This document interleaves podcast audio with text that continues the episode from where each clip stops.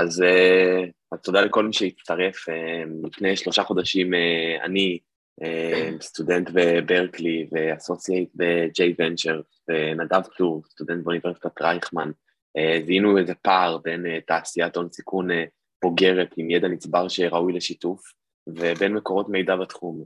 והחלטנו להקים את פודקאסט ההון סיכון שמקיף את כל הנושאים שמשקיעי הון סיכון עוסקים בהם, ממתודולוגיות השקעה שונות, תעשיות שונות, סוגי מימון שונים, אה, ואת כל זה אנחנו מנסים אה, לכסות בפודקאסט.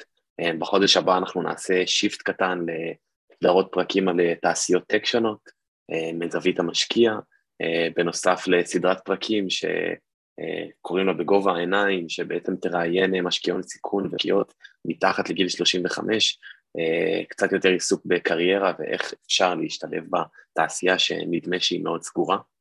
אמ, ואני חושב ש...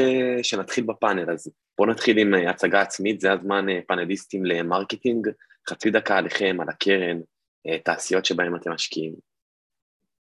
מי רוצה להתחיל? גיגי, אתה רוצה להתחיל?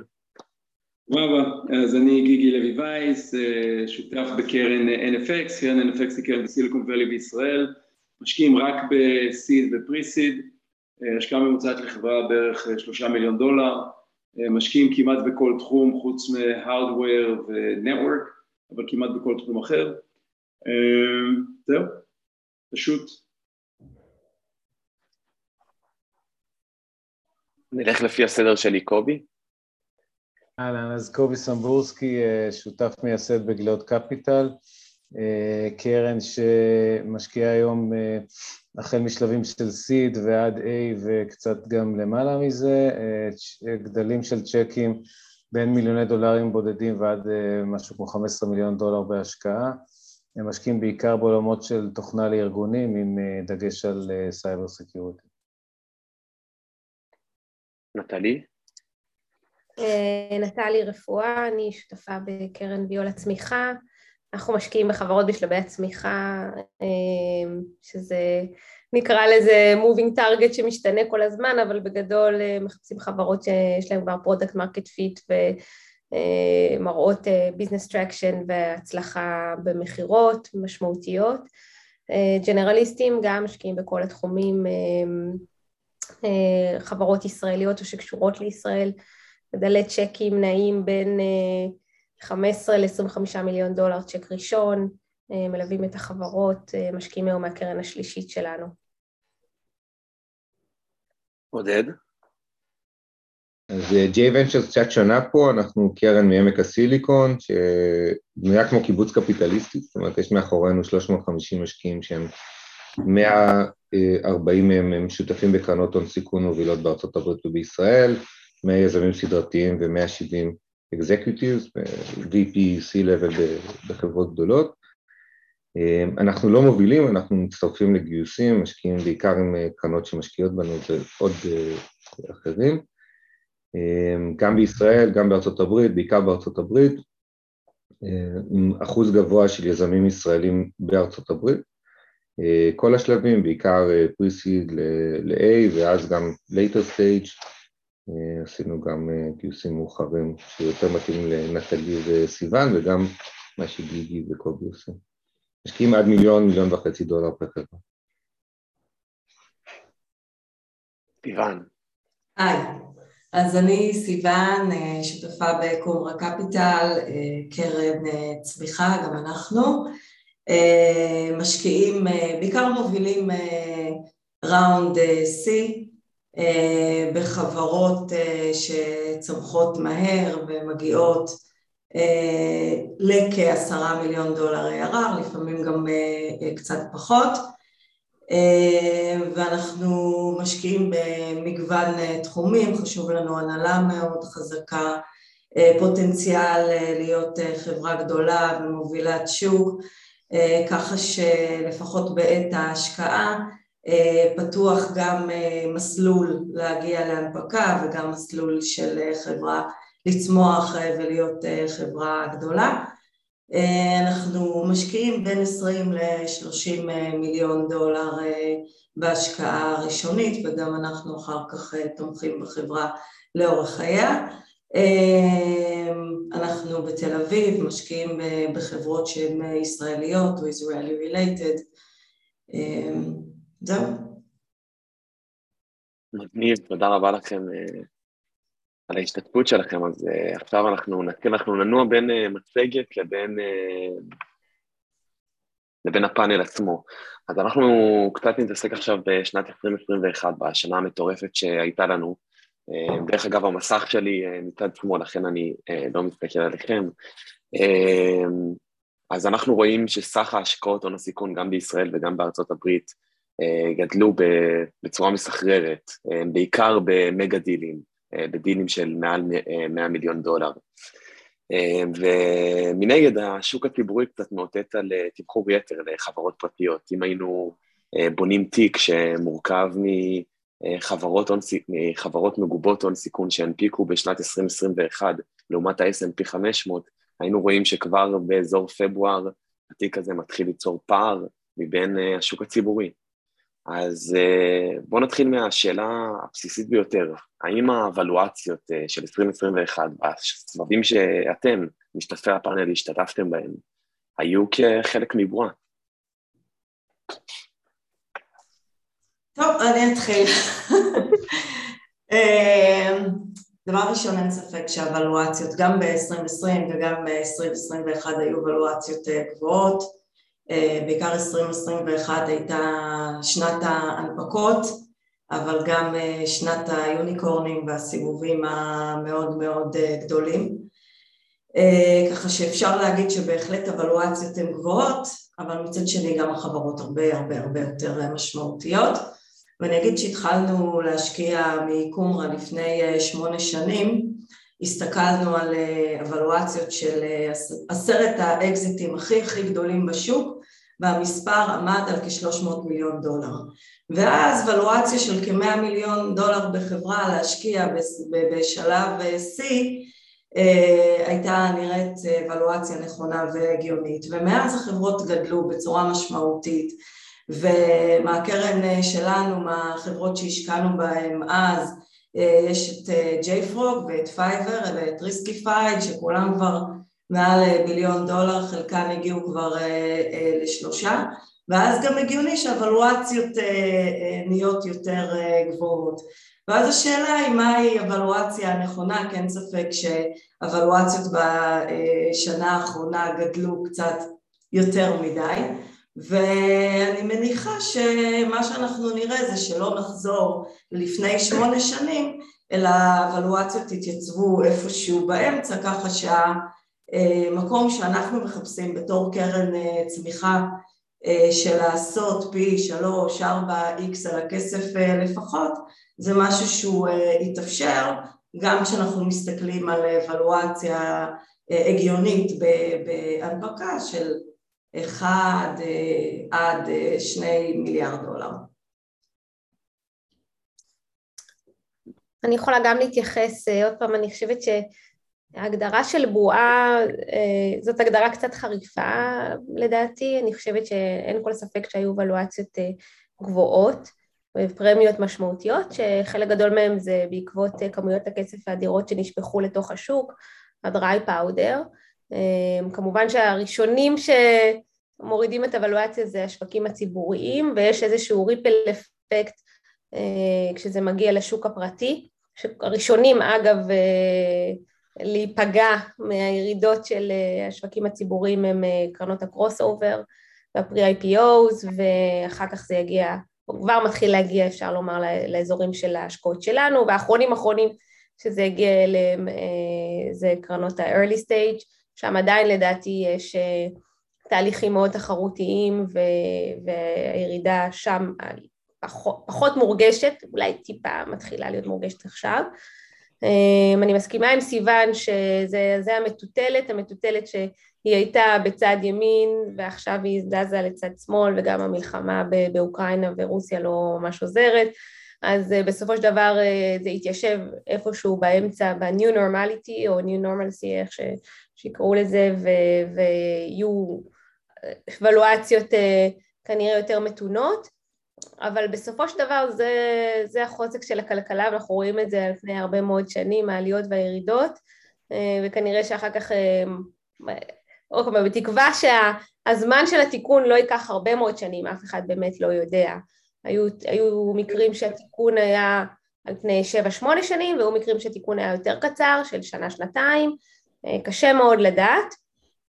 בסופו של דבר התפקיד שלנו כמשקיעים זה להעריך את החברות באמת לפי הערך האמיתי שלהם ולעשות את המקסימום שניתן בהינתן אה, שוק תחרותי אה, כדי לבחור את החברות הנכונות ו...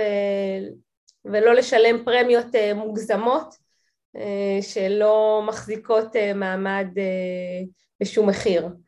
אז, אבל אין כל ספק שיש תקופות שמשקיעים בשווי קצת יותר גבוה מהשווי ותקופות שנהנים משווי יותר נמוך. רם, אני חושב שהסליידים שהראית הם לא כוללים גם את הצד השני שכמה הקרנות גייסו באותם שנים. אז כך שיש המון דריי פאודר של הקרנות, ולכן אני חושב שהפער בין השוק הציבורי והשוק הפרטי אה, יימשך דווקא, הוא לא, הוא לא יצטמצם. זאת אומרת, תהיה השפעה, יהיה תיקון, כולנו רוצים תיקון, אני חושב שכל מי שהשקיע בשנים האחרונות, רצינו שהחברות שלנו ימשיכו לשמור על השווים המאוד מאוד גבוהים האלה, ופתאום לכולם יש יוניקון, וזו הרגשה מאוד טובה, אבל מצד שני, זה הפך להיות שוק מאוד לא ריאלי לפעמים להשקיע, שווים של חברות ב, ב, ביום הראשון שלהם היו מאוד מאוד גבוהים וזה המשיך עד לשווים של מיליארדי דולרים לחברות עם הכנסות מוגבלות, אבל אה, בגלל שיש כל כך הרבה כסף לקרנות, גם בארצות הברית, גם בארץ, אפילו בארץ אני רואה את זה אפילו יותר מאשר בארצות הברית, כי יש הרבה כסף שרודף אחרי מעט חברות באופן יחסי, אז אני לא חושב שיהיה תיקון כזה משמעותי כמו שאנחנו ראינו ב-2000 או ב-2008, אבל הוא כן יהיה, והוא מבורך שהוא יהיה, זאת אומרת, זה לא כל חברה צריכה להיות, בסוף מספר היוניקורנים יהיה גדול, אבל לא יהיה, לא יהיה גדול כמו שהוא היום, וזה תהליך נכון uh, לכלכלה. אני כן אגיד עוד משפט אחד, שההבדל um, שאני מאוד רואה בין 2000 ו-2008, וכל מי שפה בחדר הווירטואלי הזה חווה את זה בשנים האלה, ואז עוד סיקרתי את זה כשהייתי בדה מרקר, זה היה שהחברות... אתה, אתה רומז שאנחנו פאנל של זקנים? לא, לא, לא, לא, לא, לא, לא, לא, כשהיית בת 16, בדיוק אז סיקרת את זה. אז אה, זה שההבדל שאני כן רואה, זה שהסאס והרבה מאוד אה, תהליכים טכנולוגיים ש... וביזנסים שנוצרו, יצרו חברות שיש להן הכנסות מאוד מהירות. זה לא שאנחנו רואים פער מטורף שרק חברות שוות מיליארד דולר כשיש להן אפס הכנסות. ההכנסות שלהם גדלות בצורה מאוד אה, מהירה יחסית לשנים קודמות.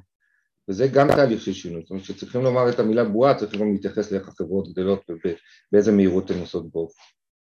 בואו בוא נדבר על 2022. אתם אישית, האם בסבבים שאתם משתתפים אתם רואים ירידה בוולואציות, אנחנו שומעים שמועות על טרם אה, שיטים שנפתחים שוב, האם זה באמת קורה בפועל, בשטח, הוולואציות יורדות? לא, אני, אני עוד לא רואה את הוולואציות יורדות, אני חושב ש... אשתדל לא לחזור על מה שנאמר, אני לא חושב שאנחנו באיזו התפוצצות של בועה, אני לא חושב שאנחנו שם. אני חושב שיש יותר זהירות וזה סך הכל דבר טוב, אנשים אה, חושבים פעמיים על השווים, במיוחד בסבבים המאוחרים יותר, אבל השווים שאני רואה הם עדיין שווים אה, אה, אגרסיביים בחברות הטובות. אנחנו סגרנו בחודשים האחרונים ארבעה סבבי A יפים ושני סבבי B יפים מאוד, אז אני, אני, לא, רואה, אני לא רואה פה איזושהי אה, התפוצצות חלילה. אפרופו אה, סיון רמזה על הגיל שלנו, אז אני הייתי יזם צעיר בתקופה של 2000, שם באמת זו הייתה התפוצצות, כי היו, הייתה סיטואציה של אה, שורה מאוד מאוד רחבה של חברות שפתאום מסתבר שאין להם מודל עסקי, או שלפחות זה מה שהתעשייה האמינה שאין מודל עסקי, וגם הרבה מאוד כסף אה, של משקיעים אה, מוסדיים נמשך מהשוק, זאת אומרת היו תופעות של LP שזה המשקיעים בקרנות שלא רצו להמשיך לתמוך בקרנות למרות שהייתה להם התחייבות ותופעות כאלה.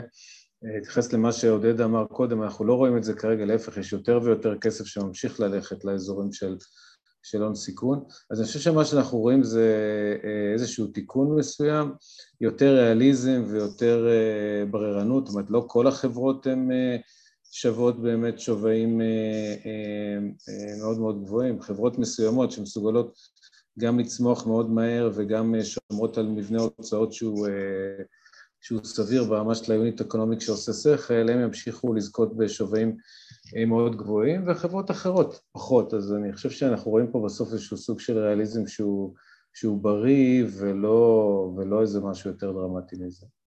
יש מישהו בפאנל שכן חווה ירידה באבלואציות שיכול להעיד? אני חושב ש... תראו, בסוף אין מה לעשות, אה, השוק הציבורי ב-2020 נתן קפיצה, כאילו מסתכלים על סאס שזה הכי קל, נתן קפיצה ממכפילים של 10 פעמים revenues ל-19 פעמים revenues, שזה הכי גבוה שזה היה אי פעם. אה, רק להזכיר לכולם שב-2012 הממוצע היה 5 פעמים revenues, זה לא ש... זה, כאילו זה היה בעלייה עלייה ופתאום בתקופת הקורונה בגלל שה adoption של SaaS היה הרבה יותר מהיר ובגלל שחברות התחילו לזוז הרבה יותר מהר אז נוצר קצב גידול מהיר יותר שתומחר במכפיל גבוה יותר. אנחנו היום נמצאים במצב שבו די ברור שאחרי הקורונה קצב הגידול של חלק מהחברות האלה לא יכול להישאר אותו דבר, הם ממשיכים לגדול, החברות טובות, הכל טוב, אבל זה לא אותה קפיצה שהקורונה נתנה, ולכן המכפילים ירדו חזרה, אגב הם ירדו חזרה כרגע לאזור ה-11, שזה מה שהיה לפני הקורונה, כלומר אין פה נפילה למעבר לזה, היה פה קפיצה שנבעה מ adoption מהיר יותר, היה נראה שהכל הולך לזוז, מין digital transformation הרבה יותר מהיר בעולם שלא היה קודם, זה באמת נתן לנו, אני חושב שבשנתיים קיבלנו חמש שנים או שבע שנים של האצה ברבניוס של החברות שלנו, לא רק, ב, לא רק בשווי. ועכשיו כשהקצב קצת מאט חזרה אצל חלק גדול מהחברות, המכפילים ירדו, ואני חושב שזה יבוא לידי ביטוי, אני מסכים עם אה, קובי, לא אחד לאחד בשוברים הפרטיים, אבל זה אכן ישפיע גם על השוברים הפרטיים. אה, אני יכול להגיד שיש הבדל גדול בין מה שאנחנו רואים בארצות הברית למה שאנחנו רואים בארץ, אני חושב שבארצות הברית מתחילים לראות יותר פגיעה בשווים מאשר בארץ, חושב שבארץ, בייחוד בתחומים כמו סייבר או, או enterprise, יש כל כך הרבה כסף שמכוון לשוק הישראלי, אה, שעדיין לא רואים את התחרות עדיין על כל עסקה טובה היא עדיין מאוד גבוהה. אני חושב שמה שאני צופה שנראה השנה ושנה הבאה זה שחברות טובות ימשיכו לקבל ולואציות מטורפות, אלה שממשיכות לגדול מהר, אלה שהן חברות עניות וטובות בתחומים טובים, ואני חושב שמה שהולך להיות זה שהחברות הבינוניות שאולי היו מגייסות קודם, להן יהיה הרבה יותר קשה. ושם יכול מאוד להיות שזה לא יהיה ולואציות יותר נמוכות, אלא בכלל יהיה קשה לגייס. החברות קצה, החברות הכי טובות של כל אחד מאיתנו, ימשיכו לגייס בשווים מאוד גבוהים, וזה אני לא חושש. אבל... דיברת על הפער בין השוק אה, האמריקאי לשוק הישראלי, אז אתם ממליצים לחברות הפורטפוליו שלכם ללכת ולגייס בשוק הישראלי אה, בוולואציות יותר גבוהות, או בשוק האמריקאי בשוק הישראלי זה לא לגייס בשוק הישראלי, בשוק הישראלי זה כל, כל האמריקאים שרוצים להשקיע בישראל. זה לא, זה לא שהקרנות הישראליות משלמות יותר יקר, זה שיש פה את כל הקרנות האמריקאיות ועוד כל הקרנות הישראליות וכולם באים לפה כל הזמן וכולם מבקרים וכולנו נאלצים לאכול איתם ארוחת ערב כל הזמן והם רק רוצים להשקיע בחברות ישראליות וזה בסוף מעלה את השווי. אני רק רציתי להגיד לגבי מה שגיגי אמר, גם הנושא של ה-bifurcation, אני מסכימה איתך שיהיה באמת הבדלים בין, ה, בין החברות המאוד מצליחות והפחות, אבל כן, אני חושבת שגם נראה יותר את ה-slow down. אל תשכחו שבעצם החברות יצאו לגייס כל חצי שנה בשווי פי שתיים ופי שלוש, אז פשוט עכשיו אה, פחות יצאו לגייס, כי יהיה קשה מאוד להשיג אה, קפיצה בשווים כזאת, אז אני חושבת שנראה חברות שהן יותר עובדות על cash preservation וניצול יעיל של הכסף ופחות ימהרו לרוץ ולגייס רק בגלל שאפשר לגייס בוולואציה כל כך גבוהה. אז פה אנחנו נראה איזושהי האטה ואני מאמינה שהחברות החכמות אה, יימנעו ככל שניתן מדאון ראונדס, אה, שזה תהליכים מאוד טראומטיים לחברה. יש כמה סיבות אגב שיעשו את ה... השווים גם גדלו, מה שנטלי אומרת לגבי כל חצי שנה שגייסו, היו כל מיני דברים שדחפו לזה. אחד מהם זה שהיזמים רצו לעשות קאש אאוט, אז היה להם אינטרס אישי לעשות את זה, וזה ירד עכשיו מאוד לדעתי. שתיים, זה עובדים שרצו כל הזמן לעבוד בחברות שהם הייפר אה, בגידול שלהם, ועכשיו מבינים שבעצם ההייפר פועל נגדם ולא לטובתם, והם בעצם פחות ירצו להיות מעורבים. אז כל הדברים האלה לדעתי ימתנו קצת את ה... את הסייקלים של גיוסים שאנחנו רואים. קצת לגבי השוק הציבורי, הוא לא ירד כל כך הרבה כמו שחשבנו, זאת אומרת, הוא בסוף גם קצת, אה, קצת התמתן, זאת אומרת, התיקון הוא לא... יש תיקונים גדולים ממה שצפינו, כרגע עוד לא היה תיקון היסטרי, אז, אז גם התיקון של הווליואציות, אנחנו עוד לא היינו בסייקל לראות את זה, אבל כי, כי בגלל שהסייקלים יותר, קצת, יותר ארוכים יהיו עכשיו. אבל אני חושב שאם הם ירדו, אז זה לא יהיה דאונרדים מאוד מאוד גדולים כמו שאתה כולנו מדמיינים, זה יהיה פשוט לא קפיצות יותר גדולות בווליואציה לפי טווחי זמן, שפשוט יעשו יותר אה, ווליואציות אה, שיהיו כל אה, בסינק עם האטמוספירה. דווקא מנקודת, רק אני רוצה להגיד משהו, מנקודת אה, מבטנו, כשאנחנו מסתכלים על החברות, רוב החברות הישראליות שיצאו להנפקות בשנתיים האחרונות, חלה ירידה של אה, בין 60 ל-70 אחוז כמעט across the board בכל החברות. ולכן אומנם זה לא היה תוך יום אבל כשמסתכלים על סך הכל החברות הציבוריות הישראליות היום, הייתה שחיקה מאוד מאוד משמעותית בחודשיים. ונסדק לא ירד בהרבה, זה הירידה של החברות שהנפיקו בשנה האחרונה, זה לא בהכרח של החברות... בסדר, בסדר, בסדר, אבל אני אומרת, זה בדיוק מה שמשפיע על הסיבובים, ה cross over והקרובים יותר להנפקה, אנחנו כבר רואים את זה, לשאלתך רם, אולי בסיבובים A ו-B זה עדיין לא הגיע, אבל ב cross over זה כבר לגמרי שמה, וגם הסיבובים שאתם רואים שנסגרים בוולואציות עדיין גבוהות, אה, אנחנו רואים אותם כבר אה, נסגרים עם structure. אז, אז, אז בחודשיים האחרונים לגמרי כבר יש ירידה בוולואציות, ולגמרי אפשר להגיד שהמכפילים של החברות הפרטיות אה, מתחילים להתמתן.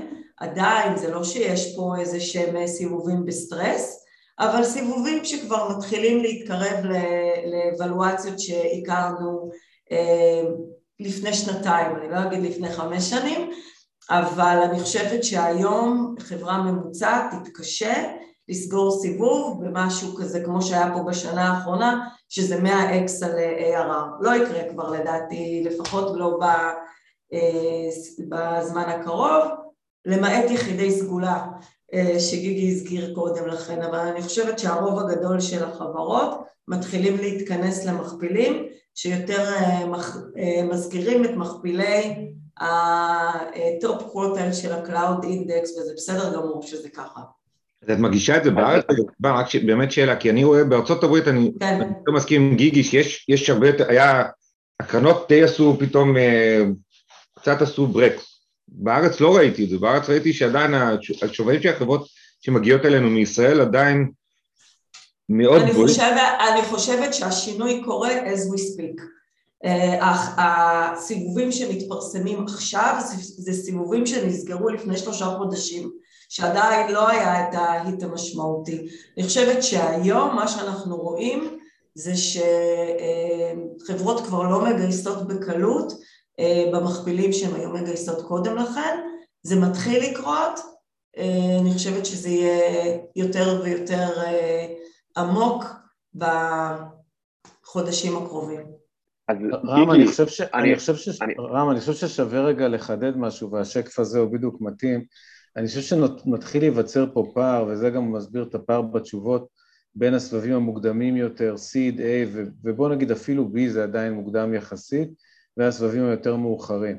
אה, נכון. בסבבים המוקדמים אני באמת לא, ואני כולל אפילו, אפילו early bees כאלה, הם גם כן זה עדיין early, אה, אנחנו לא רואים, לא רואים היחלשות, אה, והסבבים היותר מאוחרים, שסיוון מכירה הרבה יותר טוב ממני, כנראה רואים את זה יותר. אני חושב שחלק גם נובע מזה שהשחקנים המשמעותיים שהתחילו לשים כסף גדול בשנים האחרונות, שאת השמות שלהם כולנו מכירים, הולכים יותר ויותר אה, אה, מוקדם יותר, כי גם הם מבינים שהשווים קצת השתגעו להם בסבבים המאוחרים באמת, ודווקא זה יוצר תופעה שהלחץ התחרותי בסבבים המוקדמים לא יורד, אולי אפילו גדל. אז יש פה שתי תופעות שהן קצת הפוכות, שצריך לשים לב אליהן, כי אפשר לדבר על, באופן כללי על כל השוק כאילו אותו דבר.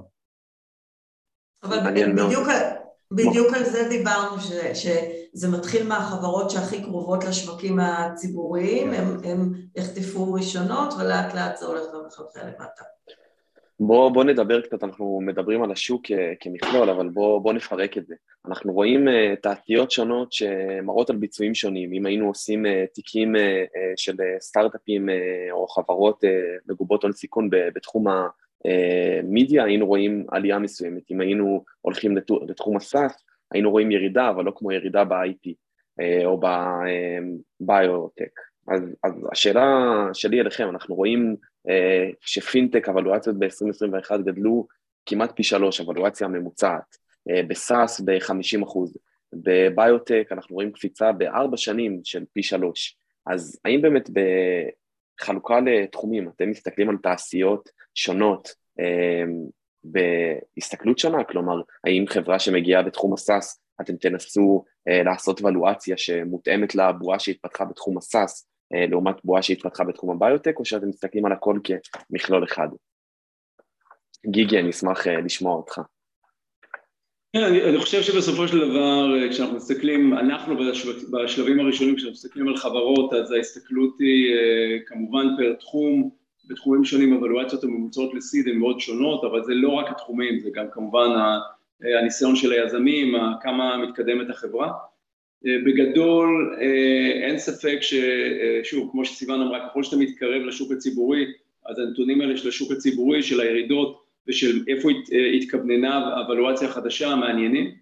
ככל שאתה הולך יותר מוקדם זה פחות מעניין כי בסוף אה, אתה רוצה אה, להגיע להחזקות שאתה רוצה עם הסכום שאתה רוצה והוולואציה בסיד לא נורא משנה מהוולואציות הציבוריות.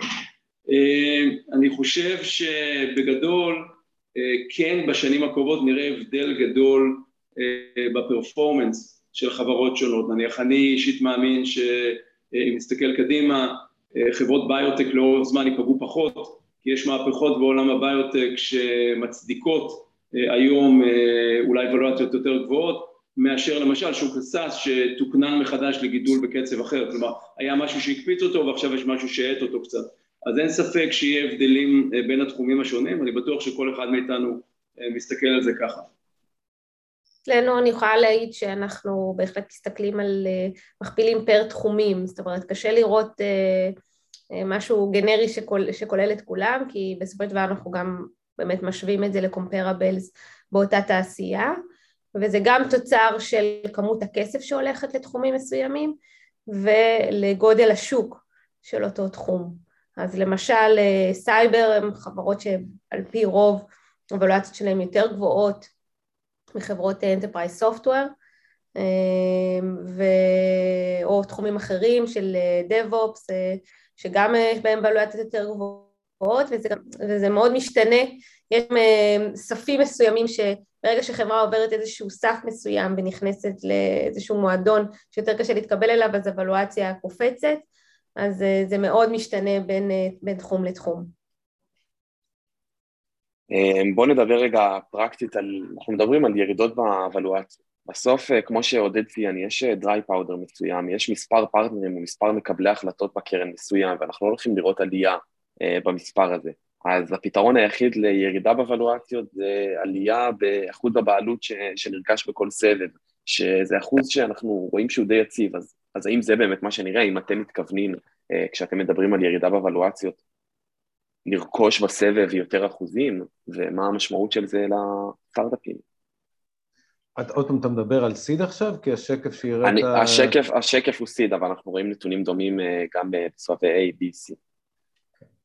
אז שוב, לפחות בסיד אני לא רואה כרגע ירידה בשווים, ואני גם לא חושב שנראה עלייה בהחזקות. בסוף, אתה יודע, יש אחוזים מסוימים שזה לגיטימי לקחת ויש אחוזים מסוימים שזה כבר לא לגיטימי כי אתה רוצה שליזמים יהיה מספיק החזקות אה, לעתיד, אתה לא יכול לקחת להם יותר מדי. אז אה, עוד פעם, אני בסיד לא רואה, לא רואה כרגע שינוי, אה, שינוי מהותי. גם בסבבים המתקדמים יותר, אני לא, אני לא חושב שאנחנו הולכים לראות יותר אגרסיביות במובן של לקחת יותר יותר החזקות, אני חושב שהם כולם מספיק מנוסים לדעת שזה לא, לא חכם לקחת ל, ליזמים יותר מדי ולא להשאיר להם, כי כולנו רוצים לבנות חברות גדולות לאורך זמן וזה פוגע בך בטווח הארוך, אז אני לא חושב שאנחנו נראה תופעה כזאת. אני, אני מסכים לגמרי עם קובי, אני חושב אה, שני דברים, גם התובנה שחייבים להשאיר מספיק אקוטי ליזמים היא משהו שהיום כל הקרנות יודעות, וגם אני חושב שבשביל שיהיה תקנון מחדש בהיבט הזה, צריך להיות משבר נוראי ולא משהו שדומה למה שקורה עכשיו. כלומר, בשביל שקרן תוכל להרשות לעצמה לבוא ולקחת 40% בחברה, באיזשהו שלב, זה לא משנה, זה כמובן בעיקר בסיד, אבל באיזשהו שלב צריך להיות שוק של, של מוכרים בלבד כזה, שאף אחד לא מצליח לגייס כסף, והקרנות יכולות להיות מאוד אגרסיביות. אני חושב שהיום גם זה נהיה ממש לא לגיטימי, קרן שתנסה לעשות את זה תמצא שהשם שלה בשוק ייהרס לגמרי, ולכן אם אנחנו רואים שינויים מעבר לוולואציות, כאילו כמה כסף תמורת אותם אחוזים, השינויים יתחילו להיות בעיקר בסבבים מאוחרים בכל מיני סטרקצ'רים של preferences, או של כל מיני דיבידנד preferences, או כל מיני מנגנונים שאמורים להבטיח את הכסף או להבטיח ריטרן בצורה יותר ממה שהיה בשנים האחרונות, שבשנתיים האחרונות אני לא חושב שראיתי סיבוב אחד שלא היה non-participating preference. שזה בעצם רק הגנה על הכסף בכל הסבבים, כולל בסבבים מאוד מאוחרים. אני חושב שהדבר הראשון שנראה זה לא שינוי באחוזים, אלא נראה החזרה של מבנה פרפרנס שלכאורה הם נתפסים כפחות אגרסיביים מלהגיד אני רוצה 40 אחוז. כן, רואים שינוי בתנאים, זה כן, זה בטוח שרואים כבר עכשיו. אגב, שווה פה רם להגיד לקהל, אני מניח שרוב האנשים זה אנשים אולי עם פחות ניסיון, אה, אבל אני, עוד אחד מהדברים שאנחנו רואים היום הרבה, זה שימוש הרבה יותר חכם בקווי אשראי בחוב ובכלל בקווי אשראי למיניהם, אה, שזה גם כן איזשהו כלי שמאפשר לחברות בסוף אה, לגייס יותר ופחות להידלל. אנחנו רואים את זה היום כמעט בכל, בכל חברה, ובכלל השוק נהיה הרבה יותר חכם, אני חושב שעד שנגיע למקומות של באמת סבבים מאוד אגרסיביים, כולל גם עם liquidation preference אגרסיבי, אני, אני מקווה שלא נחזור לשם, אבל אני חושב שזה באמת יצטרך להיות, כמו שגיגי אמר, במשבר מאוד מאוד גדול, יש שם כלים הרבה יותר טובים שמאפשרים לך לגייס הרבה בלי, בלי להיכנס למקומות הבעייתיים האלה. רם, אני חושב שפה מעניין לבדוק את המשקיעים האסטרטגיים, כי במהלך השנים האחרונות ראינו הרבה יותר corporate משקיעים בחברות, והם הפכו להיות חלק די גדול מה, מה landscape של קרנות הון סיכון, אני לא יודע אם שם, שם תהיה השפעה, כי הם לא גייסו כסף, בדרך כלל בא מה balance sheet שלהם, ואז יכול להיות שפה כן נראה איזה סוג של שינוי, זה, זה סתם, לא חשבתי על זה לפני כן, זה יכול להיות מסכן. אני, דיברנו על uh, הסבבים שחברות נכנסות אליהם, אם uh, ראינו uh, חברות שנכנסות uh, כל חצי שנה לסבב uh, uh, במקרים הקיצוניים, uh, ובכלל uh, סבבים שנעשים כל uh, שנה-שנתיים. אז uh, עכשיו, בתנאי השוק הנוכחיים, או תנאי השוק שאתם צופים שיהיו, האם אתם ממליצים לחברות הפורטפוליו שלכם לחתוך בהוצאות? האם אנחנו נראה פה איזה גל פיטורים? לא, לא, ממש לא, ממש לא, אני לא חושב שאנחנו שם. לא יודע, סיוון נאנחת, אז אולי אני טועה. לא, לא, לא, אנחנו בטח לא שם, אבל אני כן חושבת שחברות צריכות להיות עכשיו חכמות וזהירות. וכן אנחנו לפחות ממליצים לחברות שלנו לראות שיש להם מספיק כסף בקופה לפחות לשנתיים קדימה, זה לא אומר שצריך עכשיו להתחיל לקצץ ולעשות איזה שהם דברים דרסטיים, אבל זה בטח זמן לבוא ולבחון את מבנה ההוצאות ולראות שלחברות יש להם איזשהו מסלול אה, ברור אה, להגיע לרווחיות באיזשהו שלב. אני כן אגיד, אני חושבת שבשלבים של החברות שלנו יש פה תמיד איזשהו אה, משחק בין רווחיות לבין צמיחה מהירה. בדרך כלל זה חברות שהן כבר מרוויחות, לא מרוויחות, סליחה, מכניסות עשרות מיליוני דולרים, ואז תמיד יש שאלה האם להשקיע יותר בשיווק ומכירות ולגדול יותר מהר, או האם אה, אה, להתחיל אה, ולכנס ככה שרוולים ולהתחיל להגיע לכיוונים של רווחיות. ובשלוש שנים האחרונות השוק מאוד מאוד תגמל צמיחה בלבד. אני מניחה שמה שאנחנו נראה בשנה הקרובה זה איזשהו חיול קצת עדין כזה לכיוון של רווחיות, או לפחות להראות מסלול לרווחיות. ופה יש כבר פחות משחק של בואו נשקיע כמה שיותר כסף בשיווק ובמכירות, אם זה בגיוס של הרבה אנשי מכירות, או אם זה שיווק אונליין בשביל להראות צמיחה מאוד מהירה, שהרבה פעמים אין בעצם unit economics אמיתיים מאחוריה, או האם ללכת למסלול שיותר מזכיר את מה שהיה פה לפני בטח ארבע, חמש שנים, של באיזשהו שלב חברה צריכה להגיע לרווחיות ולהיות עצמאית בלי צורך, הצורך הזה לגייס כל חצי שנה בשביל לעמוד ביעדים. אז שאנחנו נמצאים עכשיו בגבול העדין הזה וצריך להיות פה זהירים, זה הכל. אני חושב שפה יש הבדל מאוד בין איך שבישראל פועלים ואיך שארצות הברית פועלת. ארצות הברית פועלת הרבה יותר מהר בתהפוכות, בפברואר, לפני שנתיים, אנשים שוכחים את זה, היה, ברגע שהתחילה קוביד, ואחרי זה במה היה את הבלק ספאן של סקויה שבסוף לא התממש. היו שלושה ארבעה חודשים שהרבה אנשים לחצו לחלוטין על הברקס, היו חברות שניסו לגייס והיו בתהליך של צמיחה, ופתאום קרנות שאמרו שהם ישקיעו בהם עצרו.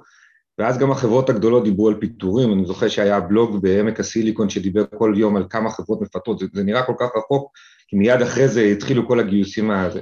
אני חושב שכן היה פה לקח נרכש של החברות הגדולות קודם כל, שהם איבדו הרבה עובדים בחודשים האלה שהם פיטרו במהירות יחסית צוותים שלמים, ולהחזיר אותם אחרי זה היה מאוד מאוד קשה, אז היום הם לא ממהרו לעשות פיטורים אה, בחברות האלה, במייקרוסופטים, בגוגלים, בפייסבוקים של העולם, בחברות הקטנות זה מעניין, כי כשה, כשעובדים בחברות הם הפכו להיות יותר חכמים ומבינים מה הכוח של האופציות ומה, כמה השווי של החברה והמכפילים שגדלים משפיעים על, ה, על יכולת הקומפנסיישן שלהם, הם יהיו במצב יותר, לדעתי, של צורך תחרותי בלהגדיל משכורות ולא לפטר דווקא, בגלל הסיטואציה הזאת שנוצרת שהם פחות אטרקטיביים מול חברות גדולות. כי חברות גדולות אתה רואה את המניה ויש לך היום יותר uh, וד...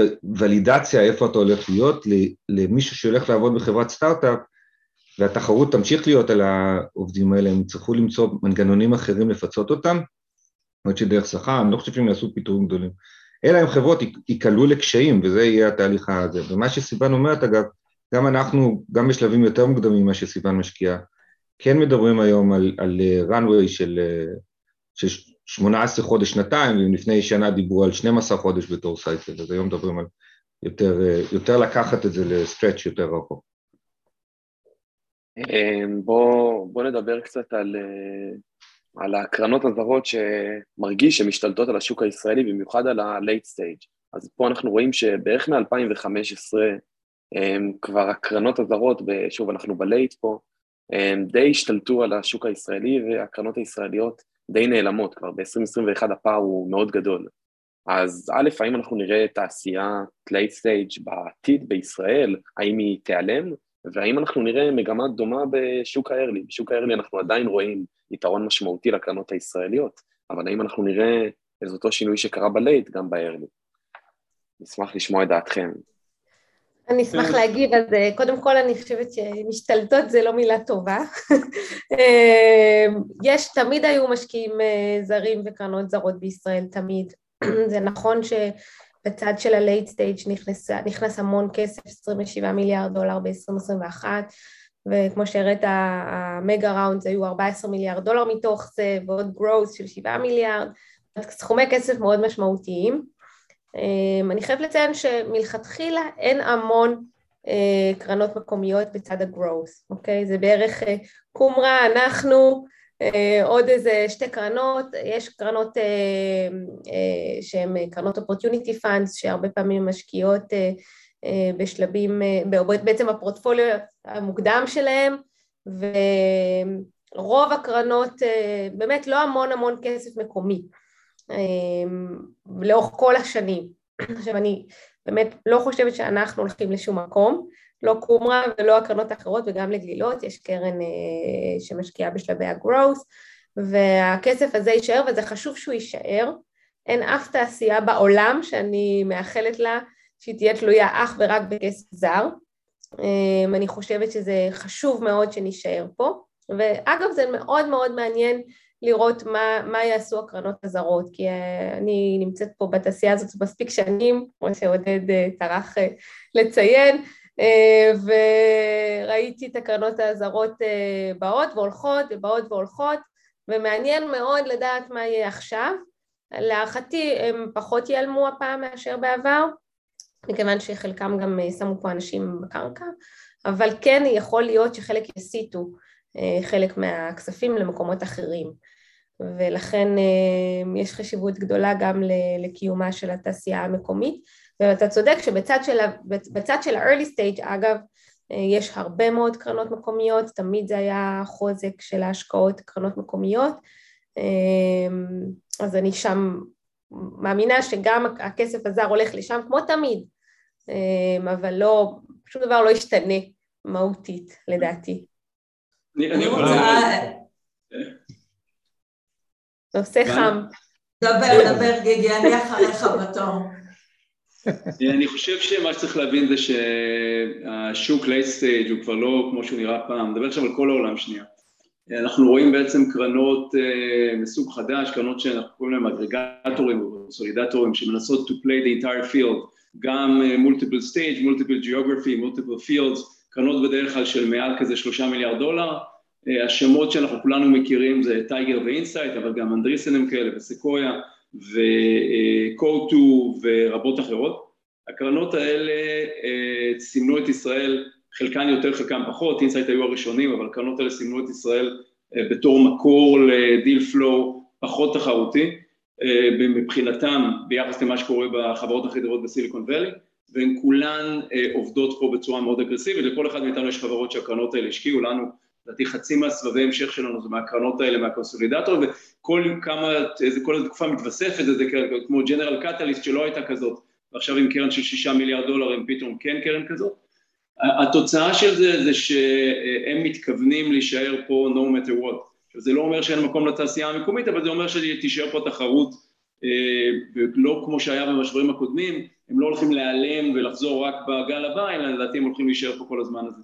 כל הדבר הזה לא נכון ל-early stage, והוא לא נכון ל-early stage בגלל שבראיית הקרנות האלה, early stage זה מסוכן, זה סיכויי הצלחה יותר נמוכים, הרי הפאנלים בסוף נראים ככה, צריך לעשות המון המון early stage בשביל להגיע לחברות המאוד מאוד טובות, הם גם מבינים שצריך להיות יותר קרוב לחברות ב-early state בשביל לעזור להם, ולכן אני חושב שהם מבחינתם, אני יכול לדבר על כולם כמעט, מנסים כמעט ולא לעשות סיד פה בארץ, אלא מנסים בעיקר להיות ביחסים טובים עם כל קרנות הסיד ולקחת את החברות הכי טובות של קרנות הסיד ולהשקיע בהן בהמשך.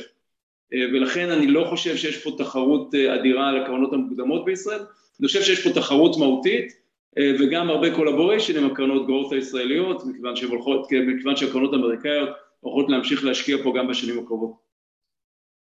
אה, למה לסטארט-אפ? רק, רק שנייה, אני רק אה, אוסיף פה משהו. אחד, אני חושבת שמה שאתה יכול לראות מהגרף שגם אתה הצגת, שההשקעות, ה-late stage growth של קרנות ישראליות עלו מאוד בשנתיים האחרונות. אה, אני חושבת שכל אחת מהקרנות שמשקיעה פה בארץ, לפחות אנחנו, אני יכולה להעיד בנימה אישית, אה, השקענו בכפול מהחברות שאנחנו משקיעים בדרך כלל וגם כפול מהכסף.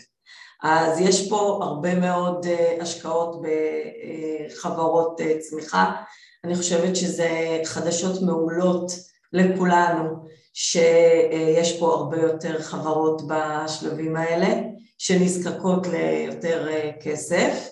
ושיש פה הרבה אה, קרנות אמריקאיות מצוינות שזיהו את זה ונמצאות כאן כדי לתמוך בחברות האלה ביחד איתנו אה, ועדיין יש אה, שיתוף פעולה מאוד יפה בין הקרנות האמריקאיות לישראליות, לפעמים אנחנו מתחרים על עסקאות כמובן, אבל מבחינת הערך המוסף יש פה חלוקה, אני חושבת שהיא די ברורה בזה שהרבה פעמים הקרנות האמריקאיות הן אה, לוקחות באמת את כל הנושא של אה, פתיחת אה, דלתות ואיך להגיע לטאלנט יותר טוב בארצות הברית וללקוחות וכולי, בעוד שהקרנות הישראליות מאוד מאוד עובדות עם המנכ"לים, עם כל הדברים שקשורים לאסטרטגיה, לרוב החברות האלה יש מרכזי פיתוח פה בארץ.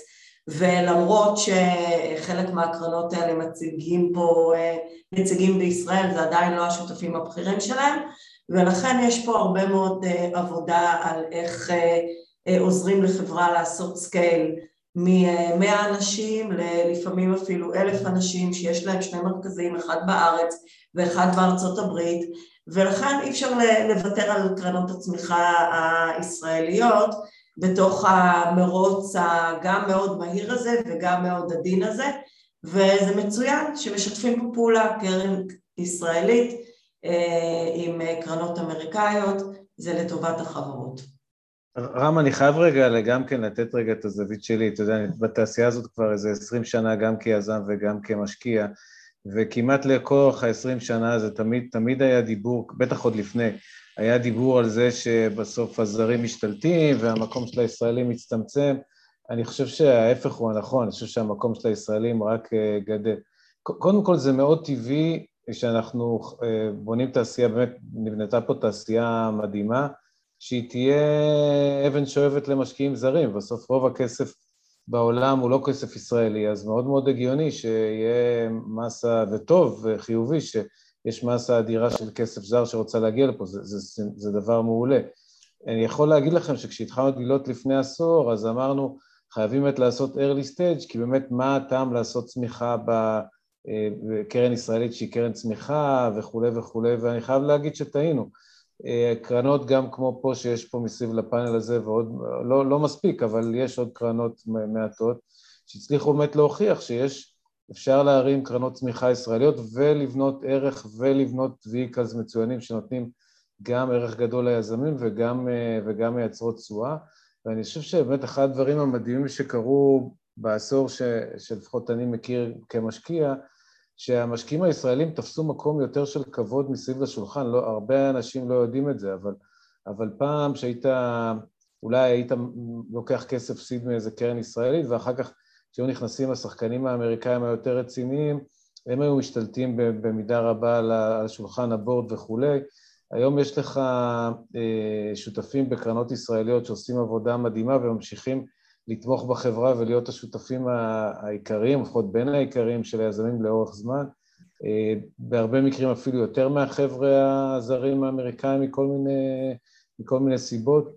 דיברנו רק קודם על המשבר של הקורונה, שבשיא הזה, בכמה חודשים הראשונים של המשבר, הרבה מהאמריקאים אה, משכו לגמרי את ההשקעות ונכנסו לאיזשהו סוג של פאניקה, והישראלים הרבה הרבה פחות.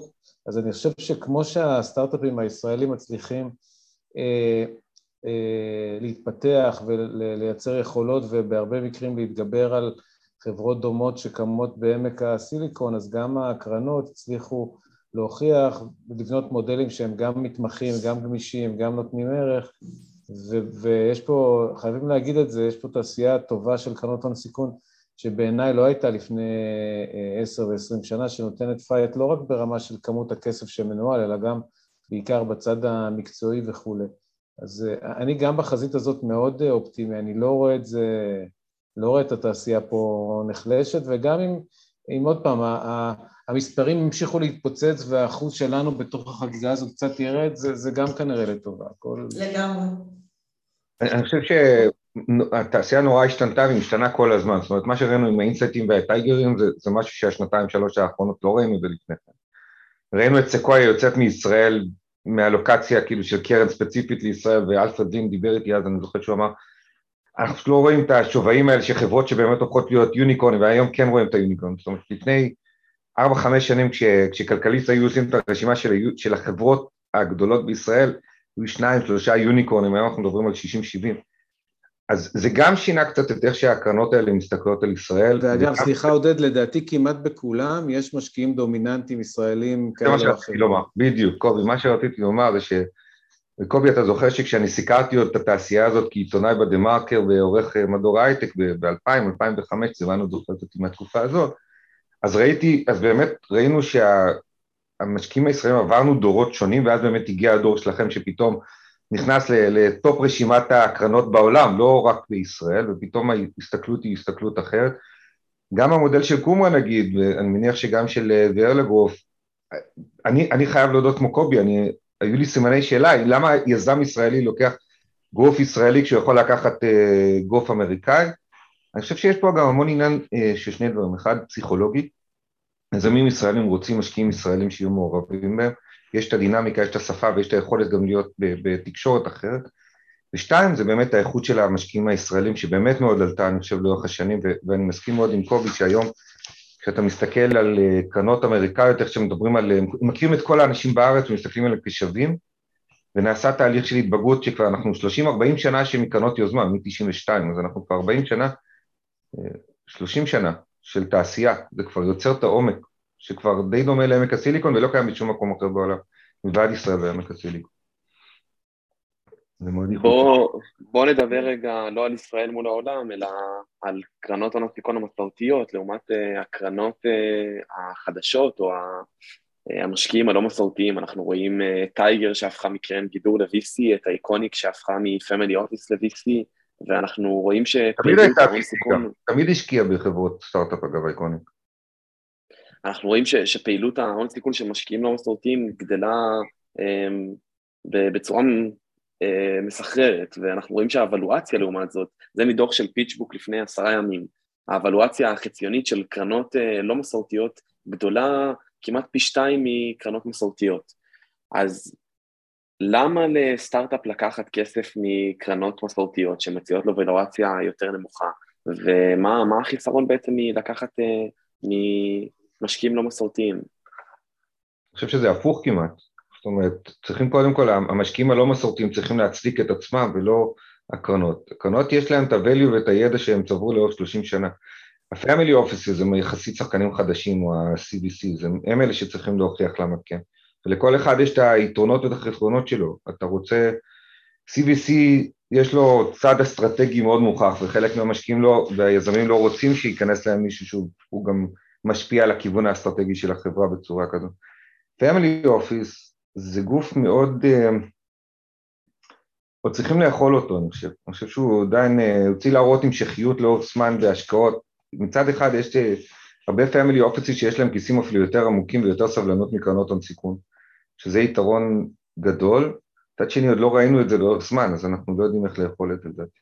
אני חושבת שההבדלים שאתה רואה בוולואציות הם כתוצאה מהאופי הפעילות של המשקיעים. family, למשל family office שהוא לא מוכר וה, והפעילות שלו אה, עדיין לא מוכרת, אז הדרך שלו לזכות או להיכנס לשוק שהוא עדיין לא פועל בו היא דרך אה, להעלות את הוולואציה ולכן הוולואציות שלו שהוא ישלם יהיו יותר גבוהות. או שהוא יצבור מוניטין אז הוא יוכל לזכות בעסקאות גם בוולואציות יותר נמוכות אבל בדרך, בשלב הראשון זו הכניסה שלו לשוק או למשל אתה רואה פעילות כמו של Tiger, hedge fund שהם קרן ענקית עצומה. בשבילה לפזר את הכסף בצ'קים קטנים יחסית עבורם, בוולואציות שהן קצת יותר גבוהות, זה לא ממש מזיז את המחט, לכן הם יכולים, יש להם רגישות יותר נמוכה, יכולים לשלם את הוולואציות היותר גבוהות והם לוקחים בחשבון שחלק מההשקעות שלהם לא יצליחו, מה שבקרנות אה, מסורתיות יותר, שהן קצת יותר קטנות, יש כן רגישות גבוהה לוולואציה, אז בסופו של דבר כל אחד מהגופים האלה שאתה, שאתה ציינת, שהוולואציה שלהם קצת יותר גבוהות, מוכנות לשלם ממקום אחר, אה, מסיבה אחרת. אני גם חייב להגיד, רם, אני, אני לא בטוח שאני מתחבר לגרף הזה, אני חושב שלשים ביחד איזשהו פמילי אופיס קטן יחסית וטייגר ואיזשהו CVC, אני חושב שזה יכול יותר לבלבל מאשר, אה, מאשר להוסיף. אני חושב ש... בסוף כולנו חיים באותו שוק, כן? אין פה שווקים שונים. להשתדל אה, לענות לשאלה שלך, אני חושב שבסוף היום, אם אני יזם חכם, אז ברור שהשווים חשובים לי, כן? בואו לא ניתמם, השווים חשובים, אבל אתה בסוף רוצה גם משקיעים שידעו לעזור לך ו- ובאמת לקדם אותך, ואני חושב שבסוף אה, אנחנו נמשיך לראות את הגופים השונים חיים אחד לצד השני, ופה עוד פעם דווקא לשחקנים הישראלים יש פליי מאוד מאוד מובהק. הישראלים בדרך כלל הם אלה שיותר יודעים לעזור לך, אם זה בקרנות מתמחות ואם זה בקרנות אה, יותר אה, ג'נרליסטיות, אבל שהן עדיין יודעות, מגיע, מגיעות בדרך כלל מהרבה מקום של הבנה וידע ונאמנות וכולי, שכל הדברים האלה חשובים. ושחקנים אולי שיודעים לשים אה, כסף אולי עם פחות רגישות לשווים וכולי, אבל הם פחות אולי יודעים לעזור וכולי. אז אני חושב שבסוף המיקס הזה הוא דבר שבונה חברה טובה, אה, ולכן אני חושב שנמשיך לראות את המיקס הזה חי אה, לאורך איזה זמן, כן, זה לא שיש פה איזה מודל אחד שהוא ינצח, אני חושב שזה חלק מהעניין שהשוק שלנו, שהוא תמיד היה אה, שוק, הוא היה שוק קטן יחסית, שוק כזה בוטיקי שבאמת היה צבוע בצבע של קרנות מסוג מסוים, בגלל שהוא כל כך גדל ואני לא חושב שזה ישתנה, אז נכנסים אליו גם שחקנים אה, אחרים, ו, ובסוף כל אחד, אני חושב שימצא את ה... צריך למצוא את המקום שלו ואת הייחודיות שלו בתוך המקום הזה, ולכולם, כל עוד משחק, הם משחקים את המשחק שלהם בצורה טובה, יש להם זכות uh, קיום. זה לא תהיה סיטואציה שלסוג מסוים אין זכות קיום לדעתי. אני חושב שצריך גם להבין שחלק מהשחקנים האלה נעלמים ברגע שהשוק נהיה רע יותר. וחלק מהשחקנים האלה, they're here to stay, כאילו שחקנים כמו Insight, Tiger, Coatue, ICONIQ, זה, זה גופי ענק שהחליטו שזה האסטרטגיה העיקרית שלהם, זה לא ישתנה משמעותית בגלל אה, שיש כרגע ירידה לאיזה פרק זמן בשוק, אה, והם אגב, אי אפשר להשוות אותם ל family office שלא עוזר לחברה, כי שוב, כל אחד מהם במודל מאוד אחר, אבל חלקם עוזרים לחברות בצורה מאוד משמעותית, הם שמים על זה הרבה כסף והרבה כוח אדם. ולכן אני חושב שזה לא שאלה של למה ליזם לקחת כזה או אחר.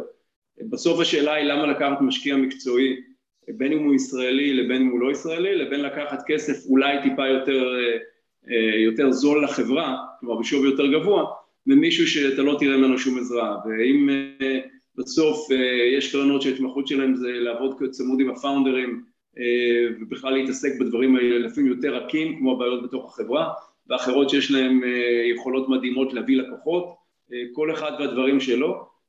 את הדבר הזה קשה מאוד לתמחר, ולכן אה, אני מעריך שהקרנות הטובות, אני חושב שכל מי שנמצא פה קרן טובה, והקרנות הטובות האמריקאיות גם, לא יראו אתגר גדול בפמילי אופיס. אז אני, אני לא חושב שיש פה מישהו על השיחה שהפסיד, שהפסיד עסקה לפמילי אופיס. אני חושב שיש מקרים שהפסדנו עסקאות לקרנות מעולות אמריקאיות. זה בסדר, אבל לכסף, נקרא לו שוב, לא, לא ברע, אבל לכסף פחות עוזר או לכסף טיפש, לא חושב שיזמים טובים מתעדפים את זה, גם, אם, גם במחיר של שווי קצת יותר גבוה. קצת ממה שקובי וגיגי אומרים, אה, השווים הם, הם באמת לא הכל, זאת אומרת, יש קטע איקוני מ Silicon Valley, מהסיטקום, שבו ה... הם יושבים על בר, הוא אומר, לא ידעתי שאני לא חייב לגייס לפי שווי כזה גבוה, אחרי שהחברה שלו אה, גייסה לפי שווי יותר גבוה ועשתה down round. אה, אני חושב שיותר ויותר אנשים מבינים את ה-value of money, לא רק את, ה... לא רק את השווי, ו... ובתקופה הזאת, אני חושב שהיה פוסט מקסים של איריס שור שנמכרה ללינקדאין, אה, שאני ממש הזדהיתי איתו, זאת אומרת, יזמת שאמרה, אני יכולתי להמשיך לגייס לפי שווים יותר גבוהים, אבל הייתי בסוף צריכה גם למכור, לא הייתי יכול למכור את החברה בשווים האלה, זאת אומרת הייתי מגיע למקומות לא נכונים. אז אני חושב שגם פה, ה, ה, יכול להיות שה-family offices, שהם מאוד שונים מה-CBC, מאוד שונים מהטייגרים למיניהם, שופכים יותר כסף, לא בהכרח, יזם מנוסה, אני חושב לא רק יסתנוור מהשווי, הוא יבין שהוא גם צריך בסוף to deliver, והוא יעדיף לעשות את זה עם שותפים נכונים. בואו נדבר uh, על הריבית. אז אנחנו רואים אה, עלייה בריבית, ויכול להיות שנראה עוד עלייה, ותעשיית ה-venture lending פרחה בגלל סביבת ריבית מאוד נמוכה, שאפשרה תנאי הלוואה מאוד מאוד נוחים. אז עם עליית הריבית אנחנו כנראה צופים אה, ירידה בסך, ההשק... בסך ההלוואות שסטארט-אפים לוקחים, אה, אז איך זה, איך זה עתיד להשפיע על הסטארט-אפים, איך זה עתיד להשפיע על הסבבים שהם רוצים וצריכים להיכנס אליהם? בוא נגיד שכל מה שקשור לחוב אף פעם לא היה אה, תחליף למימון אה, הון סיכון. זה משהו שהוא בא בתור איזשהו אה, כרית ביטחון למקרה שיגמר הכסף או נצטרך עוד runway, לפעמים זה בא בתור איזשהו כלי משלים, אם יש קו אשראי בתנאים שהם טובים. ודווקא בשוק הזה, שבו יש אה, אי ודאות, אה, לדעתי האישית ממש נכון ביחד עם אה, סיבוב כזה או אחר, לקחת איזושהי כרית ביטחון כזה כקו אשראי או איזשהו חוב פוטנציאלי שיכול לעשות איזשהו גישור של תקופת זמן כזו או אחרת. אז יכול להיות שנשלם על זה טיפ-טיפונת אה, בריבית, אבל אה, אם אה, חוזרים לנושא של הזהירות קצת שהשווקים הנוכחיים מחייבים, אז אני לא רואה פה איזושהי ירידה בחוב, שוב, בתור איזשהו סוג של משלים, לא במקום. רם, אני מסכים, אתה צריך להבין שאני חושב שהתעשייה שלנו הרבה פחות רגישה לעוד איזה נקודה של עלייה בריבית או משהו כזה, זה לא, אנחנו בדרך כלל לא באים משם. כשאתה לוקח קו אשראי, אתה משווה את זה בדרך כלל לגיוס של אקוויטי, שהוא הרבה יותר יקר מהבחינה הזאת, אז אני חושב שזה פשוט איזשהו, זה לאו דווקא בגלל ריביות נמוכות, פשוט יש פה תהליך התבגרות של התעשייה, לאו דווקא של, לאו דווקא של האנשים פה מסביב לשולחן, אלא של, של הבנקים הטכנולוגיים השונים, שלמדו שהם יכולים לייצר כאלה כלים והם יהיו בסוף גם טובים לחברות וגם טובים להם, אני לא חושב שזה קשור באופן ישיר לסביבת ריבית כזאת או אחרת. בואו נדבר על מספר הקרנות, אנחנו רואים את מספר הקרנות וההון שמנוהל על ידן גדל בצורה קצת, קצת הזויה, אנחנו מדברים על 740 קרנות בארצות הברית, אז אנחנו קצת שומעים שבגלל עליית הריבית יותר קשה, ובכלל בגלל ביצועי השוק הציבורי קצת יותר קשה לגייס קרנות, האם אנחנו נראה את הקרנות הגדולות מצליחות לגייס בצורה יותר פשוטה ולכן הכסף נצבר על ידן ואנחנו נראה סגירה של קרנות קטנות רבות או שאנחנו נראה את התעשייה הזאת ממשיכה לגדול ולגדול למספר קרנות שמי יודע לאן הוא יגיע. מה דעתכם? אז, אז גם זה דיון שהוא כמעט תמיד חוזר ובכל תקופה של עלייה אומרים וואו יש יותר מדי בטח אה, הרבה ייסגרו וכנראה נכון באופן טבעי כשהשוק קצת נחלש אז, אז האלה שהם פחות חזקים אה, אה, אה, נעלמים וזה גם בסדר זה חלק מתהליך התקדמות של שוק אגב, אם מסתכלים בגרף שהראית, אם הבנתי אותו נכון, אז דווקא מבחינת כמות הקרנות בארצות הברית אין גידול משמעותי בשנים האחרונות, זה קצת נראה לי flat שם כמה שאני זוכר. אנחנו עוד פעם נמצאים בסוף בתוך תעשייה שהיא במקום אה, מעולה. אה, שוב, אני מזכיר שאנחנו התחלנו לפני עשור, אני חושב שדיברנו על זה גם בפורומים אחרים, יצא בדיוק ה Kauffman Report ודיבר על זה ש-VC זה בגדול שכל ה asset class הזה הוא asset class לא טוב, כן? וזה באמת כנראה, זה היה נכון, זה שיקף מציאות של אה, בין 2000 ל-2010 או 2008 שהייתה מאוד רעה. אנחנו נמצאים היום במקום טוב, הקרנות עושות טוב בגדול, אה, אה, אין לי, אין לי מולי את המספרים של תשואות של קרנות, אבל אני לא חושב שהיום, היום אין דיון לגיטימי שאומר שקרנות זה לא asset class טוב. ובאופן טבעי שיש לך סיטואציה שיש asset class שהוא עוסק בגדול כל כך טוב וכולי, אז זורם אליו יותר כסף, זה מאוד טבעי. אני לא רואה את זה, אני רואה דווקא תופעה שרואים כמו שראית בארצות הברית, שהקרנות הגדולות גדלות מאוד מאוד ופחות אה, דם חדש. אחד הדברים, אני חושב, המדהימים והטובים שקרו בתעשייה שלנו, שיש, לפחות בתחושה שלי, יש כן הרבה דם חדש. אה, וזה בסוף גם כן מצוין, לא שכולם יצליחו, באופן טבעי לא כולם יצליחו, אני חושב שהעובדה שיש אנשים חדשים וצעירים שנכנסים לתחום הזה, וגם שהם יצירתיים ומציעים מודלים אה, שונים. אתה יודע, אנחנו עשינו קרן מתמחה בסייבר לפני עשור, אה, היום כבר יש עוד כמה שעושים עבודה מצוינת, אני לא אומר חלילה שבזכותנו, אבל אני חושב שעוד פעם, רעיונות חדשים ש, שחלקם עובד וחלקם לא עובד, מלמדים את האחרים, ובסוף זה, זה מה שמייצר תעשייה שהיא מוצלחת, אז אני חושב שגם במקום, גם בעניין הזה אנחנו במקום טוב, שוב, זה לא אומר שכולם צריכים להצליח וכולם יישארו עשרות שנים, גם מי שיקים קרן ופחות יצליח ויעשה את זה רק כארבע-חמש שנים, זה גם בסדר, לא סוף העולם. אגב, אני מסכימה עם קובי שהכסף הלך לקרנות היותר גדולות, ו... ונתן להם בעצם פוש אה, להיות קרנות ענק של אה, חלק מהקרנות מעל לעשרה מיליארד דולר. אה, כמובן שברגע שהריבית עולה, הרי רוב הכסף הלך לקרנות האלה הייתה ריבית אפסית ואלטרנטיבות היו אה, לא ממש מעניינות. עכשיו כשיש אלטרנטיבות שהריבית אה, עלתה ממש בקצת, היא כנראה תמשיך לעלות לפי הצפי, אה, וגם כשהשווקים הציבוריים יורדים, אז יש יותר אלטרנטיבות לכסף, אז יכול להיות שהקרנות יהיו יותר קטנות, אבל אני לא חושבת שיש סכנה לתעשייה שלנו בכלל. הכסף כנראה ימשיך לבוא, לרוץ אליה ולהיות מושקע. אז כך שלא לא נראה כנראה שינויים משמעותיים, אבל כמו בכל גל יש התכווצות קצת והתרחבות קצת בהמשך. אני, אני לא בטוח במאה אחוז שאני מסכים, אני לא חושב שהולך להיות פה איזה משבר נוראי בקרנות, אבל אני חושב שמה שאני רואה בארצות הברית זה שה-LPs ממהרים to secure their position בקרנות, מה שקראתי להם קודם, האגרגטורים הגדולים. הקרנות האלה דורשות יותר ויותר capital, ה capital הגדול הוא בעצם חלק מהכלי מלחמה שלהם. הם משתמשים בתיבת המלחמה הזאת בשביל לזכות בעסקאות ובשביל להיות בעצם בכל יוניקורן there, כאילו מסתכלים על הקונסולידטורים האלה אין כמעט יוניקורן בעולם שהם לא נמצאים בו. ולכן ה-LPs כשאני מדבר איתם הם מרגישים צורך אז להיות בקרנות האלה ולא לאבד את הסלוטים שלהם בקרנות האלה.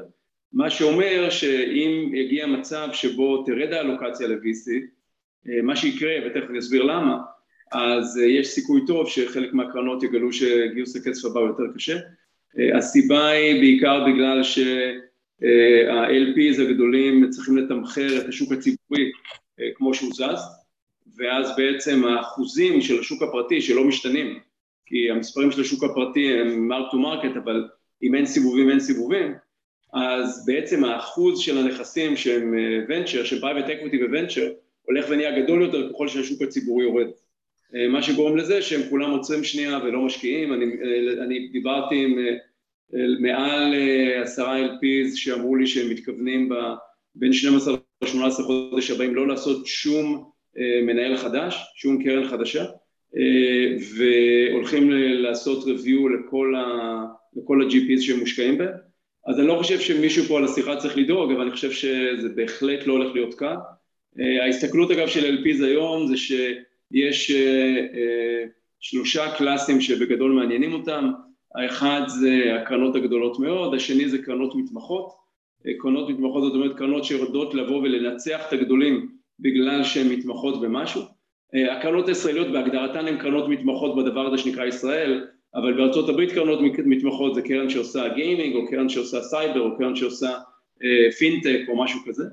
והסוג השלישי זה קרנות seed שבקרנות seed יש איזה מין הנחה, נכון או לא נכון, שהקרנות הענקיות לא באמת ישחקו שם ב across the field ולכן לקרנות seed יש עדיין מקום, גם אם הקרנות האלה נהיות ענקיות יש עדיין מקום לשחק, אני חושב שכל מי, נניח לא הייתי רוצה להיות היום קרן A, B בינונית בארצות הברית עם טרק רקורד סביר אבל לא מדהים, אני חושב שלקרנות כאלה הולך להיות מאוד קשה לגייס את הקרן הבאה. אני מסכים מאוד עם גיגי, אני חושב שהקרנות שייתקעו זה לא הקרנות הטובות, זה תמיד 20-80, אז הקרנות הגדולות תמיד הם צריכו לגייס כסף ואף אחד מהמוסדים לא רוצה למשוך את היכולת שלו לשמור את המקום שלו בסקויה, באקסל, בכל הקרנות האלה. ב-NFX לצורך העניין. אמ, אבל מה שאני כן חושב שהשתנה מאוד בשלוש שנים האחרונות זה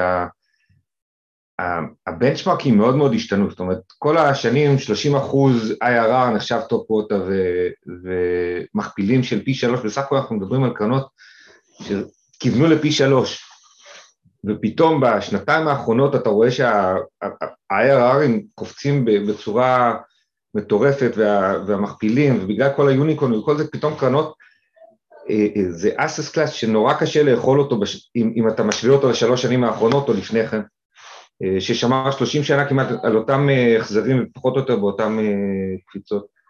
אז, אז זה קצת משנה למשקיעים מוסדיים, הם לא יודעים איך לאכול כל כך את התקופה הזאת, אבל אני עדיין חושב שיש הרבה יותר כסף שרודף אחרי קרנות טובות מאשר הפוך, ממה שראינו בשנים שעברו, והם גם מבינים שמי שישקיע עכשיו, אם יהיה את התיקון הזה שהתחלנו את השיחה איתו, זה יהיו השנים הכי טובות להשקיע. זאת אומרת, השנים הבאות יהיו דווקא שנים יותר טובות מאשר השלוש שנים האחרונות, לצורך העניין. אז הם גם מבינים את הסייקלים האלה שעובדים. אה, נראה, אבל נראה לאן זה הולך. זה לא... מה שגיגי אמר לגבי האסס קלאס, האחוזים נשארים אותם אחוזים הרבה פעמים, אז באמת שהם לא יכולים לשחק יותר מדי עם הדברים האלה. גם אני דיברתי עם, במקרה, לא, לא בגלל שאנחנו מגייסים כסף ממוסדים, עם כמה משקיעים מוסדיים גדולים, שאמרו לי שהשנה הם, אה, הם רוצים לשבת לראות לאן הדברים הולכים, והם גם הרגישו שכל יזם שמכר חברה מקים קרן. זאת אומרת, אני לא יודע אם זה בארץ, אבל ב... הייתה הרגשה שהמון המון קרנות חדשות קטנות כאלה של 20-30, והבעיה של ה-2030, נגיד אריק וקוביץ' שהם הקימו את גלילות עם 30 מיליון, אני חושב שזו הייתה הקרן הראשונה, והפכה להיות קרן של 8 מתוך 8 אנשי אקזיטים, זה, זה הופך להיות עוד יותר קשה לקרנות האלה בכלל לשחק את המשחקים של סיוון וגיגי עם 500 מיליון ונטלי, כי פתאום קרן של 30 מיליון שמשקיעה ב seed בשווים כאלה גבוהים, אז אין לה בכלל משחק. אז אתה תראה דור שלם של קרנות שימותו פשוט, כי פשוט לא, לא היה להם לא מכפיל ולא equity בחברות. בואו נדבר על אה, מלחמת... אני חייבת uh, להתנצל שאני חייבת לרדת, אז אני נפרדת מכם. ביי, תודה רבה על ההזמנה. אין בעיה, תודה רבה. אז בואו נדבר על אה, מלחמת רוסיה-אוקראינה, כי, כי אי אפשר שלא. אני חושב שכבר ברור היום שהמון סטארט-אפים ישראלים פיתחו תלות מאוד גדולה באוקראינה. אז שאלה ראשונה זה, האם אנחנו נראה חזרה לאוקראינה אחרי המלחמה? האם אנחנו נראה חזרה להודו? איך אתם רואים את התלות הזאת שהסטארט-אפים הישראלים, שהחברות שלכם פיתחו באוקראינה? אני יכול לקחת את זה בתור, בתור מישהו שבין החברות שלי יש מעל אלפיים איש, היו מעל אלפיים איש באוקראינה ואגב היו גם מאות, מאות רבות של אנשים ברוסיה ובבלארוס ובעוד כל מיני מקומות יש לי חברות אגב עם, עם, עם עובדים בבלארוס, רוסיה ואוקראינה שלא מוכנים להיות על, אותה, על אותו זום, כאילו יש כל מיני תופעות מאוד ברורות כמובן לאור המתרחש אבל מאוד קשות לחברות.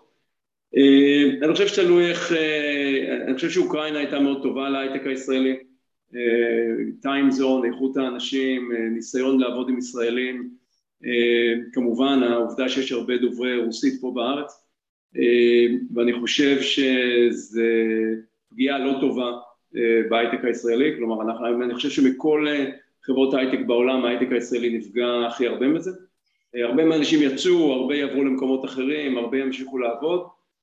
האם ישראל, האם הסטארט-אפים הישראלים יחזרו לעבוד באוקראינה מלא כמו קודם, אני חושב שזה מאוד תלוי איך תיראה הפסקת אש או הסכם בסוף, אבל באופן כללי, למעט אם זה ייראה כמו איזשהו גרנטי מלא שזה לא יקרה שוב פעם, אני חושב שחברות יחשבו פעמיים לפני שהם ישימו את כל, ה, את כל הפיתוח מחוץ לישראל שלהם באוקראינה. זה דבר ראשון, הדבר השני שהוא עוד יותר מעניין, אני חושב שכל התחום של פיתוח ברוסיה, שמאוד התפתח בשלוש-ארבע שנים האחרונות, הולך להיעלם לחלוטין. אני חושב שאני לא מסוגל היום לחשוב על חברה שלי שתלויה במאה או מאתיים איש ברוסיה, לא משנה איפה, מכיוון שאני מרגיש... סליחה? גם בלרוס, בלרוס ורוסיה. גם, גם, גם בבלרוס, מהסיבה הפשוטה שאני חושב ש... בשאיפה כשהמלחמה הנוראית הזאת תיגמר מהר, אוקראינה יחסית תשתקם מהר, מה יקרה ברוסיה אני לא יכול אפילו לצפות ולכן תלות ברוסיה היא משהו שאני לא ארצה לראות באף חברה שלי. מה לגבי הודו? אז אני חושב שאני יכול לענות לגבי עצמי שכבר שנים אין לי כמעט אף חברה שעובדת עם הודו, יש לי חברות שעובדות עם פולין, רומניה, פורטוגל עכשיו הרבה מאוד מדינות אחרות, פלסטין, ואני חושב שמכל הסיבות הטריוויאליות, אורך טיסה, טיים זון, קרבה תרבותית, יש יותר סיכוי שהמקומות האלה יפרחו להייטק הישראלי מאשר שנראה נהירה גדולה להודו, אבל זאת רק דעתי. יש גם, לנו יש חברה שיש לה מרכז, שתי, שתי חברות שיש להן מרכזי פיתוח בקולומביה, שזה גם אזור, זאת אומרת כשאתה חברה אמריקאית יותר קל גם להשתמש בטיים זון שהוא באזור הזה, יש לנו חברה אחת באוקראינה שנתקענו איתה, שלפני ארבעה חודשים השקענו, זו חברה לא ישראלית, חברה אמריקאית מבוסטון, מאה עובדים באוקראינה, והתנאי ההשקעה שלנו היה, כי פשוט ראינו חוסר יציבות שהם יעשו רילוקיישן לספרד, הם הספיקו להעביר 30 איש ונתקעו עם 70, כי לא חשבו שפוטין יפלוש, הם, הם באמת היה עד הרגע האחרון, הם לא האמינו שזה יקרה. עכשיו יש לי מנכ"ל שיושב במערב אוקראינה בין יריות, וכותב פוסטים על איך, איך נלחמים ברוסים. זה עצוב, זה ממש קשה לראות, והוא אומר, הטלפון הראשון אגב שהם עשו זה אלינו, מה-CFO התקשר אליי, לי, לך יש ניסיון במלחמות וזה, אמר לי, שמע, מלחמה כזאת לא הייתה לנו, זה לא פתאום איזה מגיע איזה רוסים כאלה עם טנקים וזה, לא, לא קרה מאז 73 מלחמות כאלה בישראל. אז זה, זה סיפור מאוד, זה סיפור קשה. בואו נסיים עם uh, תחזית uh, של כל פאנליסט ל-2023, uh, אם זה מגמה מרכזית בשוק, אם זה תעשייה ספציפית שצריך uh, לשים עליה עין. Uh, תחזית אחת, בערך חצי דקה לכל אחד. מי רוצה להתחיל? אני אתחיל. אני חושבת שדי ברור כבר ש-2022 הולכת להיות שנה של תיקון אה, בכל מה שקשור אה, גם אה, לוולואציה, גם בכל מה שקשור לשווקים הציבוריים. אני לא חושבת שאנחנו נראה פה הרבה הנפקות, ואם נראה הנפקות זה יהיה בטח בחלק השני, אולי אפילו ברבעון האחרון של השנה. אה, וכאלה חברות, חברות שהן כבר מאוד מאוד אה, בשלות. בטח אנחנו לא נראה פה חברות שיוצאות להדבקה עם 100 אה, מיליון דולר ARR, אנחנו כבר ראינו השנה שחברות כאלה שהן לא מספיק מוכנות, בין אם הן יצאו בספאק או יצאו ב-IPO, מהר מאוד האבלואציה שלהן ירדה משמעותית, אז אני חושבת שחברות יחכו עוד קצת לפני שהן אה, יוצאות להנפקה, ומה שאנחנו כן נראה זה יותר אה, אה, סיבובים פרטיים בחברות כאלה שהתכוונו ללכת להנפקה ובסוף זה לא קרה. אז גם בחברות כאלה וגם בחברות נוספות שהגיעו לסיבובים כבר הגבוהים יותר, אני חושבת שאנחנו נתחיל לראות מגמה של ולואציות שהולכות ויורדות, וזה בסדר. ואנחנו לא צריכים לפחד גם מסיבובים שאולי יהיו uh, flat rounds, אף אחד לא שמח מזה, אבל אם זה מה שנצטרך לעשות בשביל לשמר פה חברות שלאורך זמן ילכו וייבנו, אז כנראה שזה יהיה תופעה שאנחנו נראה אותה לעיתים uh, יותר קרובות. ואני חושבת שבסך הכל, אם להיות אופטימיים, אנחנו נעבור את השנה הזאת ואנחנו נצא ממנה מחוזקים אולי עם חברות אה, טובות יותר. אה, אני אישית אה, יצא לי לפגוש חברות שגייסו הרבה כסף וזה התבטא גם בדברים פחות טובים כמו למשל כפילויות בתפקידים ובאמת כבר שומן שלא צריך להיות על חברות סטארט-אפ טובות ויעילות ולכן אנחנו בסופו של דבר נצא מהשנה הזאת טובים יותר, מחוזקים יותר ונמשיך אה, להיבנות קדימה בתור אה, אה, אומה שמובילה סטארט-אפים ובונה חברות מצוינות. אז אני גם אגיד, רם, אתה כבר יודע שאני אופטימי ללא תקנה, אז אני אומר, בסוף, אני, אני מסכים עם סיוון עם רוב הניתוח, אני חושב שיהיה פה, יהיו פה חברות ש, שבאמת אה, ייפלו, זאת אומרת, יהיו גם יוניקורנים שעשו פה הרבה רעש והם בסוף אה, ייסגרו וכולי, וזה גם בסדר. אה, אז יהיה פה, יהיו פה מקרים ספציפיים של, אה, של תיקונים, ו, ו, אבל בסוף בגדול אני חושב שזו התקופה הכי טובה ever להתחיל חברה, זאת אומרת, במיוחד בחברות הצעירות עדיין יהיו פה הרבה השקעות, אנחנו היום אגרסיביים יותר ממה שהיינו אי פעם, בטח בשלבים של סיד. אני חושב שזו תקופה מצוינת להקים חברות, אני לא, לא רואה פגיעה בשלבים. ההתחלתיים, אני חושב שישראל תמשיך להיות אה, מובילה, בטח באזורים של סייבר וסאס ו-Cloud Infrastructure ו-Dev DevOps וכולי. אז אני חושב שעוד פעם, יכול להיות שאנחנו נראה, בטח לא נראה את אותה כמות של IPO כמו שראינו ב-21, והתופעה של הספאקים כנראה אה, נעלמה, לפחות, או לפחות תעזוב אותנו לתקופת מה, אבל אה, שוב, בכל מה שקשור בלבנות חברות ולבנות חברות שהן יש להם בסיס איתן והן בונות עצמם לאורך זמן וכולי, אני חושב שהדור של החברות שיקומו בשנה הזאת וב-23 יהיו חברות uh, מצוינות. Uh, אז מהחזית הזאת אני סופר אופטימי. Uh, אני יכול להמשיך, אני מסכים עם מה שנאמר, אני חושב ש... אני אישית חושב שהמשבר לא יהיה גדול כמו שחושבים שהוא יהיה. אני חושב שבסוף טכנולוגיה אה, אוכלת מודלים עסקיים של חברות incumbents אה, אה, וזה רק ממשיך וקורה ואנחנו רואים את זה יותר ויותר, יש יותר ויותר drivers לאורך זמן ולכן כסף ימשיך להיכנס לעולם הטכנולוגיה והשוק מבחינתי ימשיך להיות שוק טוב ומעניין. אני חושב שתיקונים יהיו, כאילו, קרוב לוודאי שצריכים להיות וזה בסדר, אני חושב ש... איך באפט אומר, כשיש שפל אז פתאום רואים מי לבוש ומי לא. אני חושב שיהיו הרבה חברות שפתאום נראה למי יש ביזנס אמיתי ולמי לא. השוק הישראלי נראה לי יחסית יותר מוגן בהרבה היבטים מהשוק האמריקאי.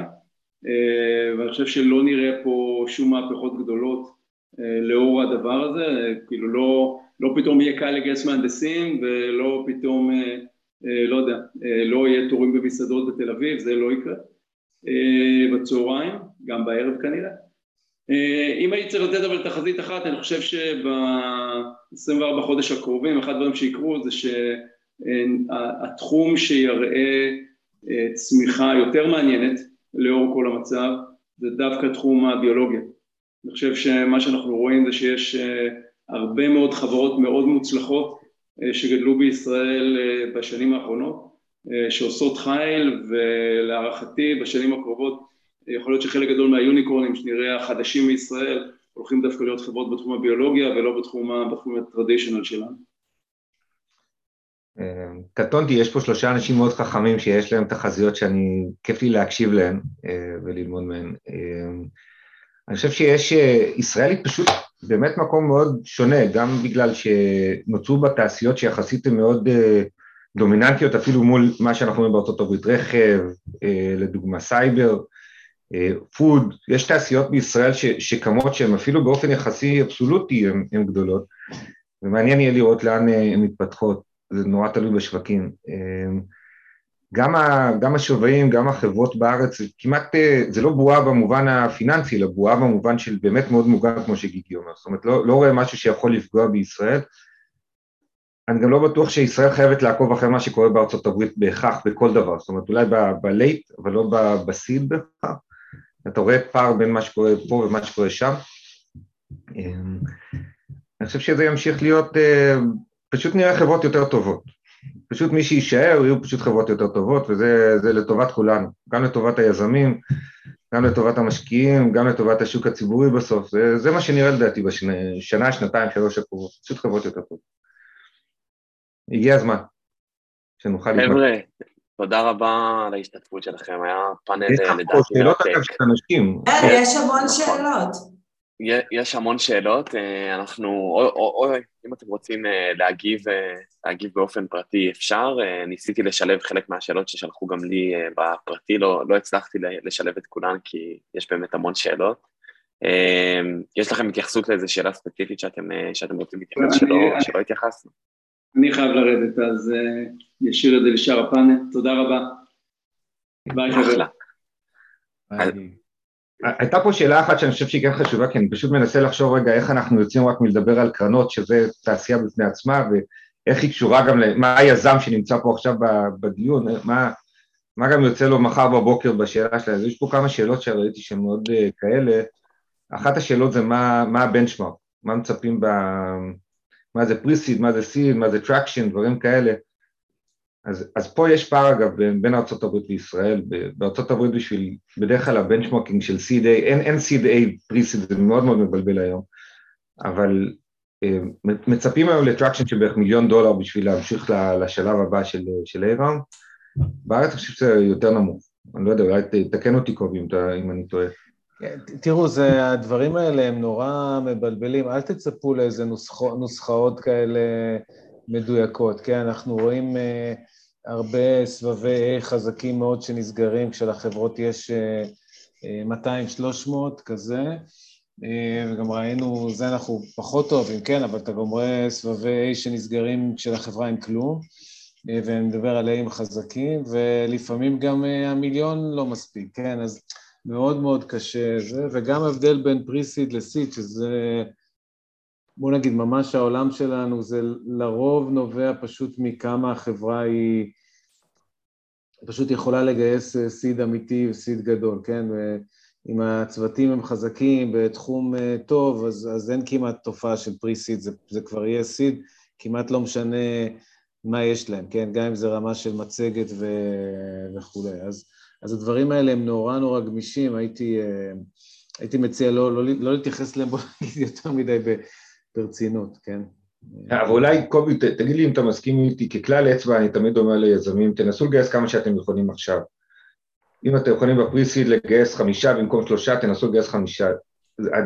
כן, זה, נכון, זה, זה, זה נכון, אבל גם פה הייתי מאוד נזהר לא להידלל יותר מדי אה, בשלבים כאלה. שוב, נגענו בזה קצת אה, בתחילת השיחה, היום פחות רואים אה, משקיעים שלוקחים יותר מדי, אבל בפריסיד לפעמים אני כן רואה את זה, בגלל שבפריסיד לפעמים יש שחקנים שהם פחות מקצועיים, אז אם מישהו לוקח, כמו שאתה אומר, חמישה מיליון דולר זה מצוין, אבל אם בשביל זה הוא צריך לוותר על, אתה יודע, 40 או 50 אחוז מהחברה, אז, אז כנראה היה עדיף לו. צריך גם פה, גם פה בסוף להיזהר ולקחת מהאנשים שהם אנשי מקצוע, אה, זה קודם כל.